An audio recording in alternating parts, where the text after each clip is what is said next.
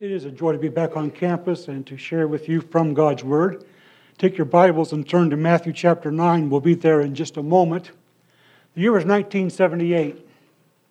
I was in my final semester at MIB when God graced my wife and I, my wife's name is Helen, with a double blessing.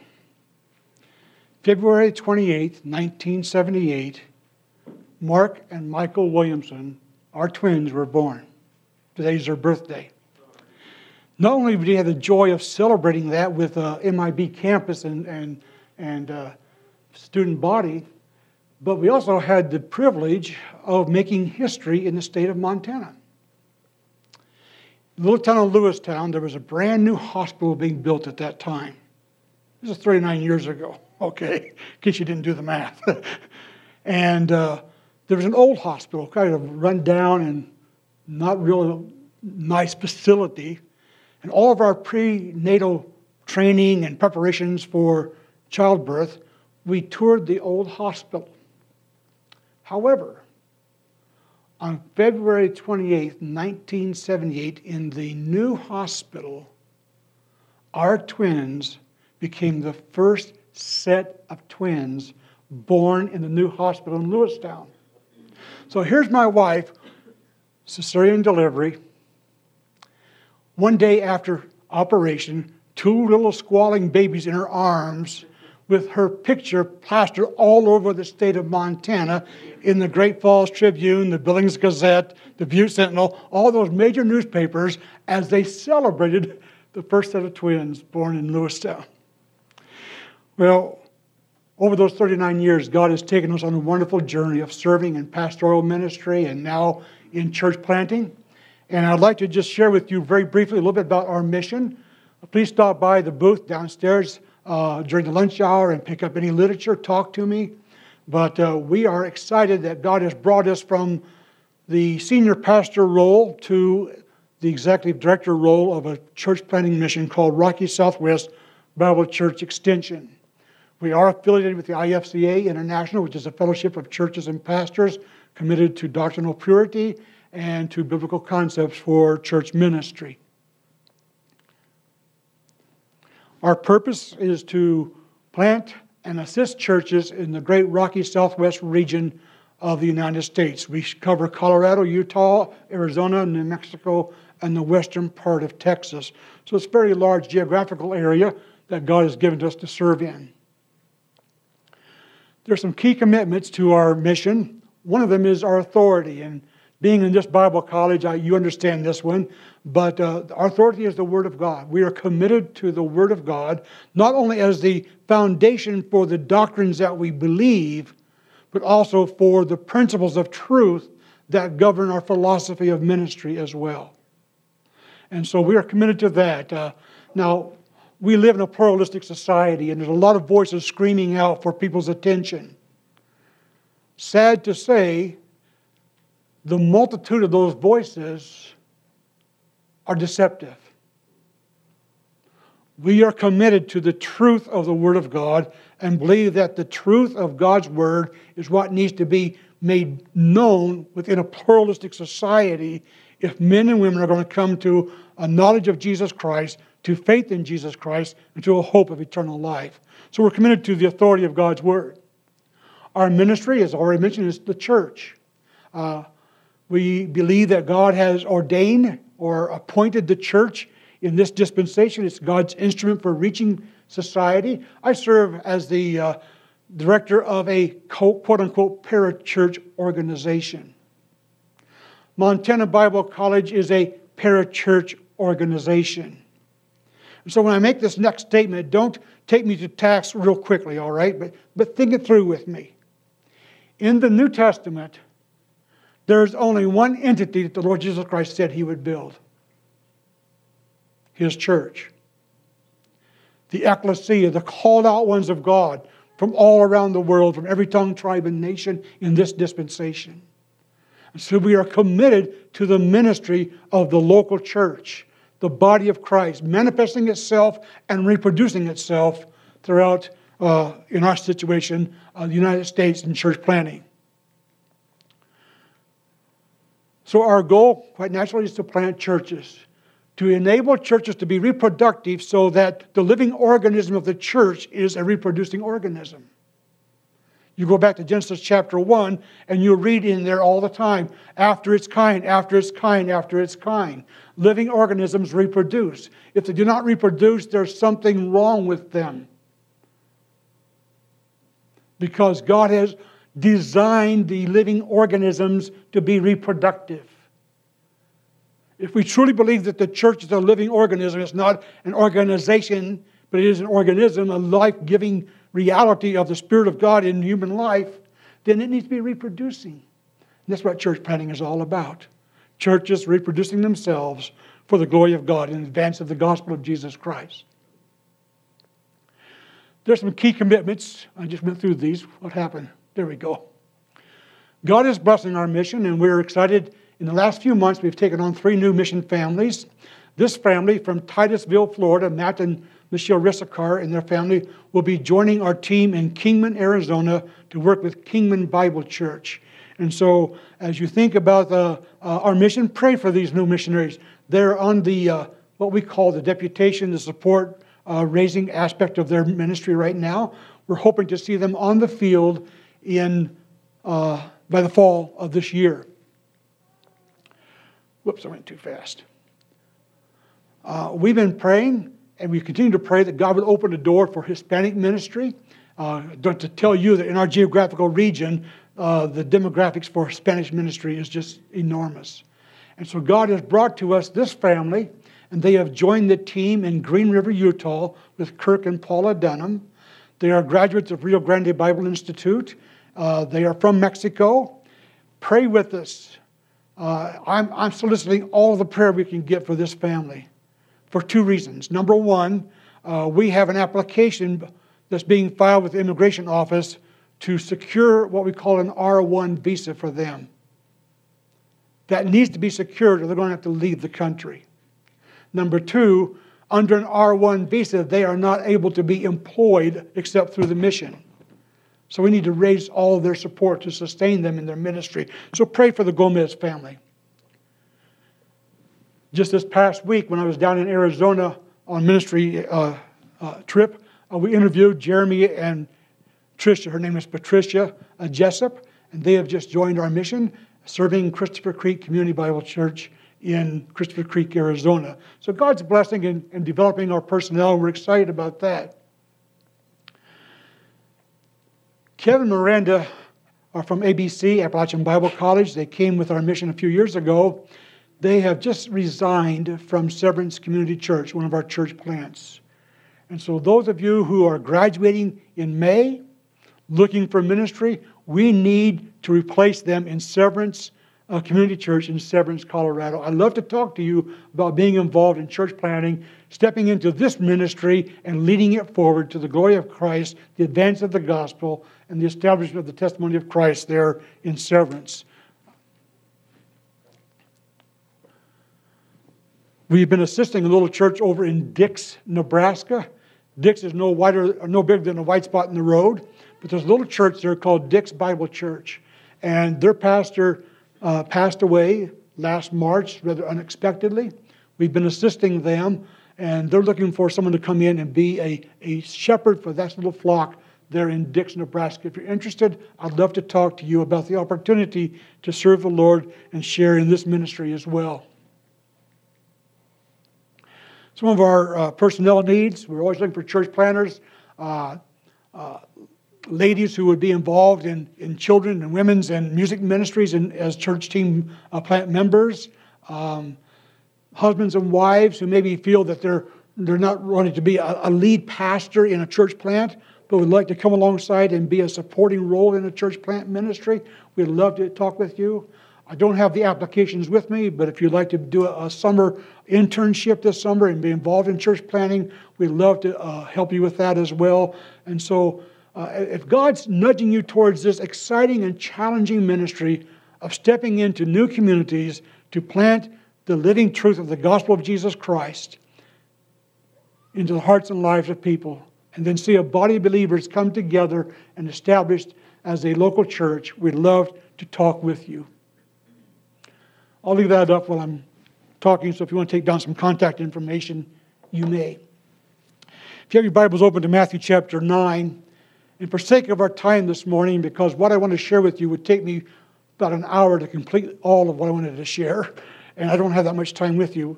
But in Matthew chapter 9, verses 35 through chapter 10, verse 15, we have an account with the Lord Jesus Christ in which he manifests himself in his roles of ministry in two very specific ways. For sake of our time, I'm going to trust that you'll have the passage before you. I'm not going to take time to read the entire passage. But in chapter 9, verses 35 through 38, we see the Lord Jesus Christ in his role and relationship with the multitudes of people, the crowd, the general populace. Then in chapter 10, verses 1 through actually the end of the chapter, but for our purposes this morning, we're going to look at chapter 10, verses 1 through 15. We see the Lord Jesus Christ in a very more focused, narrow role of relationship with his disciples. And what I want us to see in this passage is that out of this passage of Scripture, there are several principles of truth that we need to not only embrace in our understanding, but recognize as foundational in our ministry as we serve the Lord Jesus Christ. It's an understatement, but I'll say it anyway. Ministry today is challenging. The society in which you live, in which you've been brought up in, is far different than the one that I was brought up in several years ago. When I began my ministry in 1973 up in Simms, Montana, I never anticipated that as a pastor and now as a mission director, that the Church of Jesus Christ would be grappling with some of the things we grapple with today. As the truth of the Word of God and the principles of truth are being constantly pushed further and further out of society and challenged as being authoritative in human life.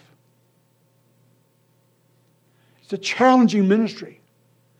I'm not here to discourage you in that regard, but there are some principles in this passage of Scripture that I want us to look at that I believe will be not only helpful but foundational in weeding into our lives uh, truth that will sustain us as we step into the roles of ministry that God would call us to now and when we finish our education. First of all, look at verses 35 through 38 of chapter 9, and I want you to see the prerequisite for ministry. Something that happens in our life there's a prerequisite for ministry. And it's summed up in a word that's found in these verses of Scripture, the little word compassion. Now, I mentioned earlier that the Lord Jesus Christ presents himself in this passage in relationship to two groups of people one to the general populace, one to his disciples. And in chapter 9, verses 35 through 38, we're looking at this relationship to the, the general populace, the multitudes. And this activity of this role to the multitudes is given to us in verse number 35. And it consists of a summary statement of the Lord's ministry among the cities and the villages. You'll notice in the text that there are three verbs in verse number 35 that define his activity. For those of you who are in Bible school, you know that when you study scriptures, verbs are important, right? Three activities. Number one, and the first one has two aspects to it. In this role to the multitudes, the Lord Jesus Christ ministers to both the spiritual need and the physical need of the multitudes. The first one here in the spiritual needs is characterized by the two terms teaching and preaching. He went about the cities and villages teaching in the synagogue and preaching that the gospel preaching the gospel of the kingdom. Now, this word teaching comes from a Greek word didasko, has the idea of formal and informal instruction and training. It's a term that would define what you go through as you attend your classes. It's a term that would define what you go through when you sit down with a faculty member in some kind of, of a personal encounter, instruction, or uh, uh, advice, or mentoring, or discipling. Didasko has to do with teaching. But notice in the context of this passage, the teaching takes place in the synagogues. He goes from city to city, from village to village, teaching in the synagogue. Now, what is the content of the teaching? The verse does not say specifically, but because of the location where it is connected to the synagogues, I have come to the conclusion that the teaching has to do with the Old Testament scriptures being the foundation as he explains who he is as the Son of God and the Messiah. You remember up in Nazareth in the synagogue when he opened the scriptures and read from Isaiah? Then he closed the scripture and said, Today this has been fulfilled in your, in your sight.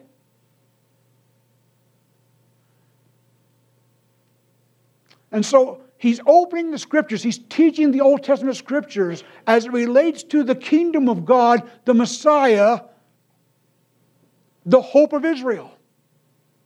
This word preaching comes from the Greek word kerusso. Has to do with the proclamation, the heralding of something.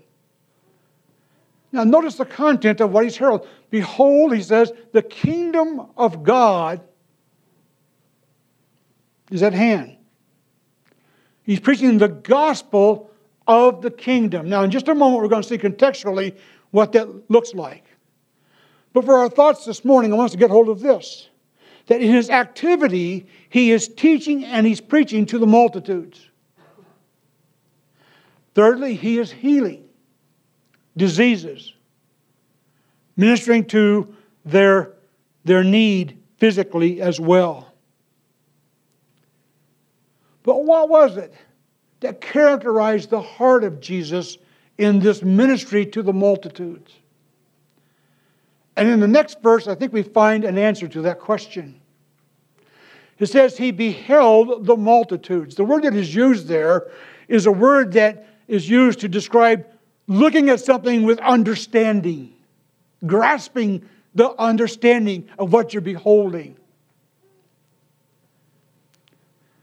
If I went to, I wish I could, but it never happened in my lifetime. If I went to a Super Bowl game, there might be 50, 60,000, 100,000 people there, depending on where they hold it. And you can sit in your little seat at the Super Bowl and you can say, Man, look at the multitude and you're just gazing at a mass of people. That's not what's happening in this passage. When it says he beheld the multitude, the term that is used there in the Greek language defines that he beheld them with understanding of them. How do I know that? Because he goes on to say he sees them in a certain way, right? As sheep without a shepherd, as people that are scattered, he understood their need. Ladies and gentlemen, as you move in and out of our society as representatives of Jesus Christ, don't just see people, but see people who have need. Don't just see masses, but understand there is need in the human heart and life that only Jesus Christ can meet. It says he was moved with compassion. This Greek word is very interesting. It speaks of being down in the, in the bowels of the human body. The old King James used to translate it that way. What is compassion? It's not pity. You can pity somebody and never do a thing about it. It's not even empathy. You can empathize, empathize with somebody and still never do anything about their need. Compassion is the compelling urge to put love into action. It touches the emotion of the heart, but it, it also triggers the volition of the will. Jesus was moved with compassion. He saw their need. He was emotionally drawn into the depth of their need, but he volitionally acted to meet that need as well. Let me give you this thought as we think about this word compassion. It speaks of a deep emotional stirring of the heart because of the need and the plight of others, so that it moves one to volitionally set in love and benevolence toward that person to meet the need. So, the prerequisite of ministry is compassion. What is God the Holy Spirit doing in your heart to move you from maybe being lethargic, apathetic, indifferent, to truly being filled with compassion for people around you. Secondly, notice with me in this passage now in chapter 10, verse 1, the provision for power for the ministry. It's interesting, at the end of chapter 9, and we use this verse a lot in mission conferences, you know, we need more laborers. Pray the Lord of the harvest to send forth laborers into the harvest. When you bow before the Lord and pray that prayer, you better put your marching boots on. Because God will, God will use you to be the answer to that prayer. That's what he does in chapter 10. He says, Pray the Lord of the harvest. Then he sends out the 12. But notice in verse number 1, because it's interesting. Challenging ministry begins with the prerequisite with compassion in our heart because we see people where they are. But it also recognizes that there's a power that is not ours that we minister under. He says he gave them power. The, the Greek word here is not the word dunamis, it's the Greek word exousia, having to do with authority. Same word used in Matthew 28, right? All power, all authority is given to me. And ladies and gentlemen, what you see is this. You and I have no right to confront anybody else in this world about the eternal destiny of their soul except for the authority of Jesus Christ. But under that authority, we have every right, we have every mandate to do so. The authority of ministry is not resident in you and I. It's not resident in the organizations that we serve. It's not resident in the, the programs that we, we plan. The authority for our ministry is resident in the risen Jesus Christ. Under his authority, we minister. Now, in Acts chapter 1, verse 8, we recognize that we've been given power as right as well, right? That's where the word dunamis is, is used. What I want you to see is this. When you stand in this society, whether it's in United States of America or a culture around the world, as a servant of the Lord Jesus Christ, ministry wise, your authority for being there is Christ Himself. The power that enables you to be there is the Holy Spirit resident in you.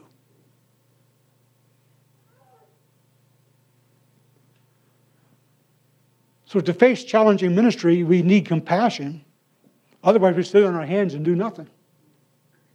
Compassion is the compelling urge to do something, volitionally put love into action to serve others. We need a power, we need authority to move into a, a community where there is no gospel presentation and to plant a church. Well, whose authority are you doing that under? Well, if you'd like to know, it's the Lord Jesus Christ. well, how are you going to get that done? Well, the power of the Holy Spirit. It's exciting to be under the authority of Jesus Christ in ministry and to be enabled by the power of the Holy Spirit to do it. There's a third concept here. And this one here is kind of interesting. In verses 9 and 10 of chapter 10, that is, the provision for ministry is an exercise of faith. I wish I had time to go further into this concept because contextually there's some implications there I'd like to deal with. But the provision for ministry is an exercise of faith. The Lord Jesus Christ is teaching his disciples that when you go out in the authority of the Lord Jesus Christ and the power of the Spirit to do ministry, you move by faith alone. Now, the Lord tells his disciples something that I don't tell my missionaries. Don't take any money. Don't take any provisions. Matt and Michelle, raise your support. You know. We'll come back to that in just a moment. I think what the Lord is saying here is this. When you fulfill ministry, whatever it is, I speak from the context of church planting. But when you fulfill ministry, whatever it is, it is not the strategy, it's not your bank account, it's not what you do to plan and prepare. It is an exercise of faith. God, you provide. Now look at the text very carefully. I don't have time to deal with this in, in detail. He says, You go, and as you go, two things are going to happen. You're going to go to a home and they're going to welcome you into your, their home. They're going to provide for you while you minister in that city. And when you leave there, you leave the blessing of peace upon them.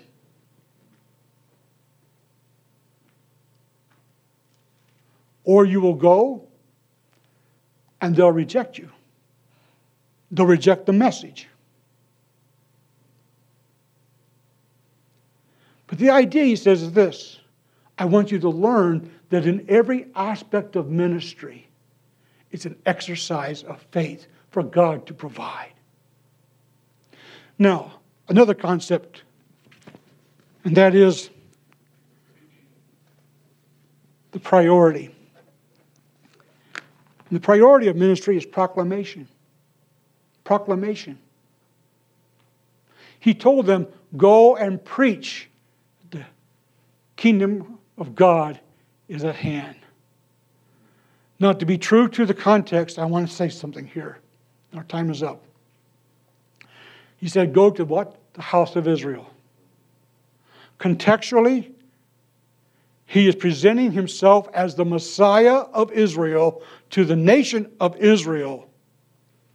And the kingdom was present, it was at hand. The Messiah was present. Here's where you get into theological questions you can't answer, such as what if Israel would have said yes to Jesus? Well, it was not in the decrees of God. Because Old Testament scripture says that the Messiah had to suffer. But nonetheless, the principle is still the same.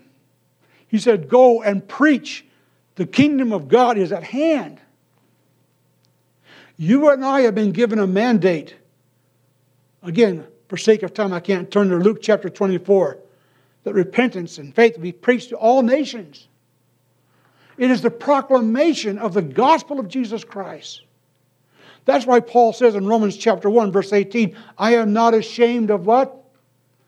The good news of the gospel of Jesus Christ because it has a power that is able to transform human life, to save the soul, the Jew and the Greek.